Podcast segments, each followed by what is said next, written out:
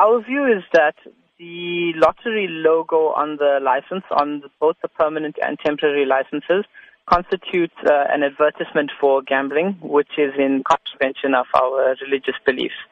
We have runners who are unwilling to participate in races with the logo on the shirts because it's like I said, an advertisement for gambling. But runners have been using this for a while now. Has it caused any problems?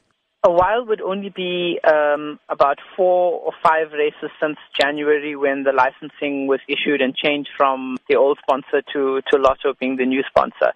So the view has been, yes, we are unhappy to run with it, but as a club, our view is that we are affiliated to KZN Athletics, and as such, we will follow the rules of KZN Athletics with regards to license and apparel but we are willing to engage to reach a compromise or a solution that will work for both of us. Tell us then what's been the discussions with KZN Athletics. It's just been via email, a request to partially obscure or remove the logo, which to date has been uh, rejected.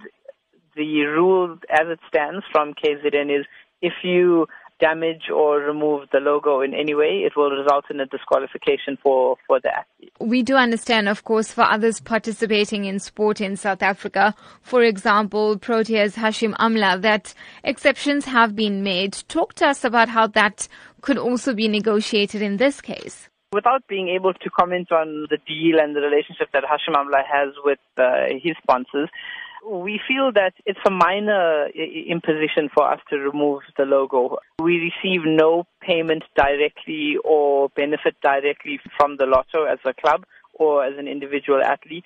For us, we are willing to work and come to some kind of solution uh, because we want to support KZN Athletics and also adhere to our faith.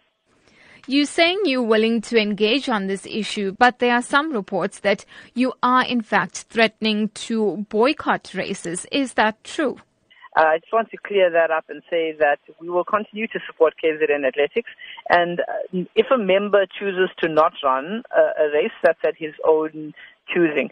As a club, we have always been committed to KZN and we have not under any circumstances asked for a boycott of races, either in the past or uh, currently. We will always participate in races, but we are more than willing to engage and, you know, reach a compromise on the license issue.